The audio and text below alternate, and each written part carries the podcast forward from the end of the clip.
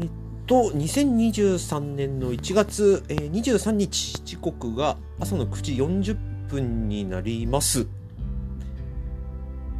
えっと、おおお今日は何を話す日なんだっけ？ああ、そうそうそうそうそうそう。えー、昨年の12月の読書感想会、まだやってなかったので、えー、収録したいと思うんですけれども、12月、ね実は今、というかまあ例によって、あの読書メーターの12月のまとめ一覧を見ながら今喋ってるんですけれども、結構漫画読んでるんですよね。いや別にそれがダメっていうとかいいとかいう話ではなくて、だいぶ読んだなっていう。で、結構久々に読んでる本もあ本というか漫画もあって、例えば、バクマン。あの、漫画家を目指す若者2人の話ですけれども、あと、あ、そうそうそうそうそう、デスノートも久々に読み始めたんだよな。はい、なぜかおおばた作品を読むことになっておりますけれどもあとはあそうそうベイビーステップも読み始めたんだよな。あのテニス漫画ですけれどもね。でどちらかというとその天才肌。あのテニスの王子様みたいな天才肌でもうほぼ格闘技化してるテニス漫画とか、まあ、スポーツ漫画って得てしてそうなりがちですけれどもこのベイビーステップっていうのは、常にその反省をとか改善をノートに書くメモ魔ノート魔な主人公があのテニスをやって、まあ、成長していくっていう物語なんですけれども結構ね科学的というか分析的なテニスをやるんですよね。あの相手のコートを何分割だったかな？25とかに分割して、えー、右端一番奥のところに強めの球とか変化とかっていう風に自分の中で計算をしながらそこあの相手のボールを返していくとか打っていくっていうのでしかもそこに正確に打てるコントロール力みたいなものが主人公は結構あのだんだん高まっていってその正確性で勝ち進んでいくっていう話があって結構これね当時見てて読んでて面白かったんでまた読み始めたんですよね。これも全部読み切ったらいずれ喋りたい。40巻以上あるんで。あとなんだろうな。あとこの12月に読んだ本が結構2022年のベスト20の中に入ってるんでそれはまあブックテラスとか他のポッドキャストでちょっと喋るから、それはまた別の機会として、あ、そうそうそう、12月読んだのが、あの、スナック偏愛関連の、あの、喋ることになってる部分の、えー、いわゆる勉強本を結構読んだんですよね。まず、えっ、ー、と、先々、徳川家康関連やるだろうなと思って最新の家康の研究本を何冊か読んでますねあの今回の大河ドラマ「どうする家康」の時代交渉って3人いらっしゃるんですけれども、えー、とそのうちのお二人、えー、と平山さんと、えー、柴さん。このお二人の本は、えー、今も結構読んでます。特に特にそうだな。柴さんは本当に最近大注目ですね。うんと、確か古典ラジオの織田信長編の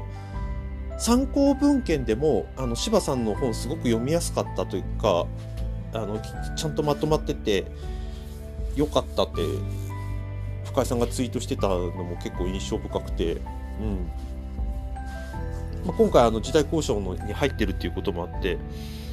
今年だいぶ注目の柴さんだと思うんですけどあので今出てる本も結構ね読み読み応えがある、うん、従来のいわゆる徳川士官、うん、徳川家が天下を取った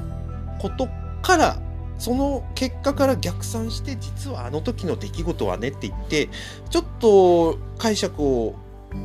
徳川寄りにしているような話ではなくそこはそことしてまあ絶対嘘とも言えないけど他に残ってる資料ってないの？とか。まあ説得力としては薄いけどこういう本も本とかこういう手紙とかもあるよって言って現在出されているものをきちんと盤上に出してくれる姿勢がすごく読みやすいというかあの論調としてすごく信頼がおけるっていうのが柴さんの本の特徴なので。で平山さんは何て言うのかな。断定とまでは言わないけれども自分がこれだけいろいろ調べた結果ここまでしか見えませんでしたっていうような書き方をあの急所のところではしているので、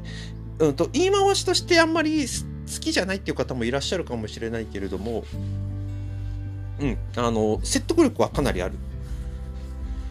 切り口で、えーと書いてくれているのが特徴ですかね。うん、なので、まあ、今回の「どうする家康」のどこまでこの時代交渉話が反映されるのかっていうのはあるんですけど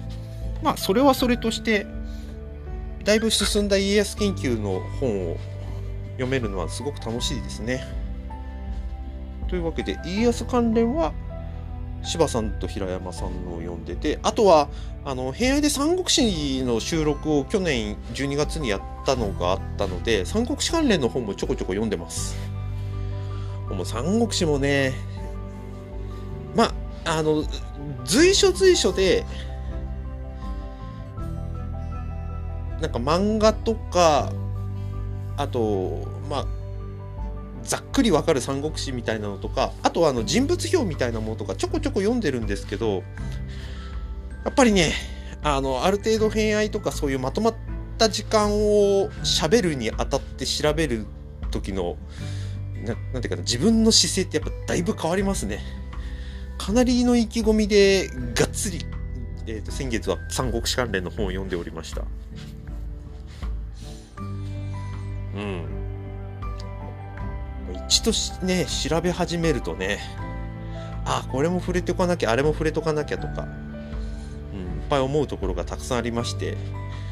まあ、三国志関連の収録はまあ今後もあるのかな？一応今決まってるとこだともう1回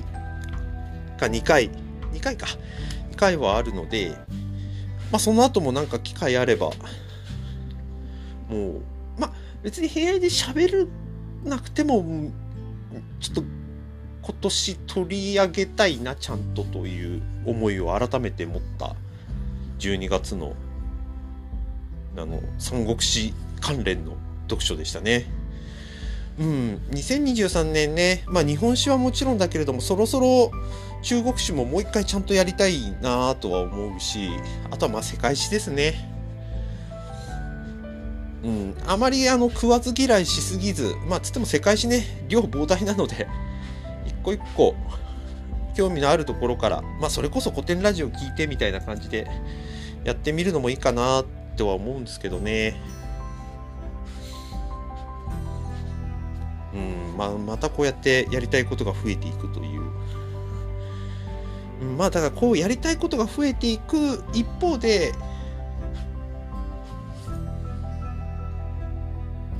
さあどういうペースでやっていこうかっていうのはまあそろそろ考えないといけないとこではあるんですよね。例えばその1日自分ができるタスクが20個だとしてその20個のうちのえーと、5個減らして新しいのを入れていくみたいな考え方なのか、まあ、そもそも6月まではがっつりその1日20個のタスクを1個でも増やせるように、えーと、時間調整とかスピード感とかを高めていってでその結果たくさん終わらせておいて7月以降をタスクをむしろ減らしていく。減らした分だけ一個一個に時間をかけてじっくりと組むみたいなやり方もあるなとは思ってて、えーと、今年今のところちょっと校舎的なやり方をトライしてみようかなんぞ思ってたりするので、うん。まあ、なんというか、あの、一日ちょっとずつ確実にやっていくっていうやり方は割と僕の性に合ってるんですけど、それを1年間ずっと続けていくことってかなり細かいことになっていくんだと思うんですよね。例えばその体を鍛えたいとかって言うんだったら、毎日10キロみたいなのは、まあもちろんでき、できればそれに越したことないんですけど、あんまりその無理しすぎて体壊しちゃうのも良くないし、まあ、そもそも10キロっていうその距離にどれほど意味があるのかってまあ考えちゃうたちなので、まあ、どちらかというとそれよりも毎日外に出るを目標にするとかなんかそういうことの方が割と僕は続きそうな感じがしてたりはしますね。うん、ちょっとここはなんかいわゆる将棋でいうとこの寄付みたいなものにがあるなとは思うので、まあ、短期的な目標を作るのも手か。うん。まあ、ちょっと今年読書どどれぐらい読むかとかどういう方向で読んでいくかとかっていうのもうんといずれブックテラスで喋りたいなと思いつつうんねいろいろ選択肢があるから迷いますね。まあ、総合的になんかいろいろ判断して決めていきたいなという政治家的な言い方をして、はい、今回ちょっとそこで一回締めたいと思います。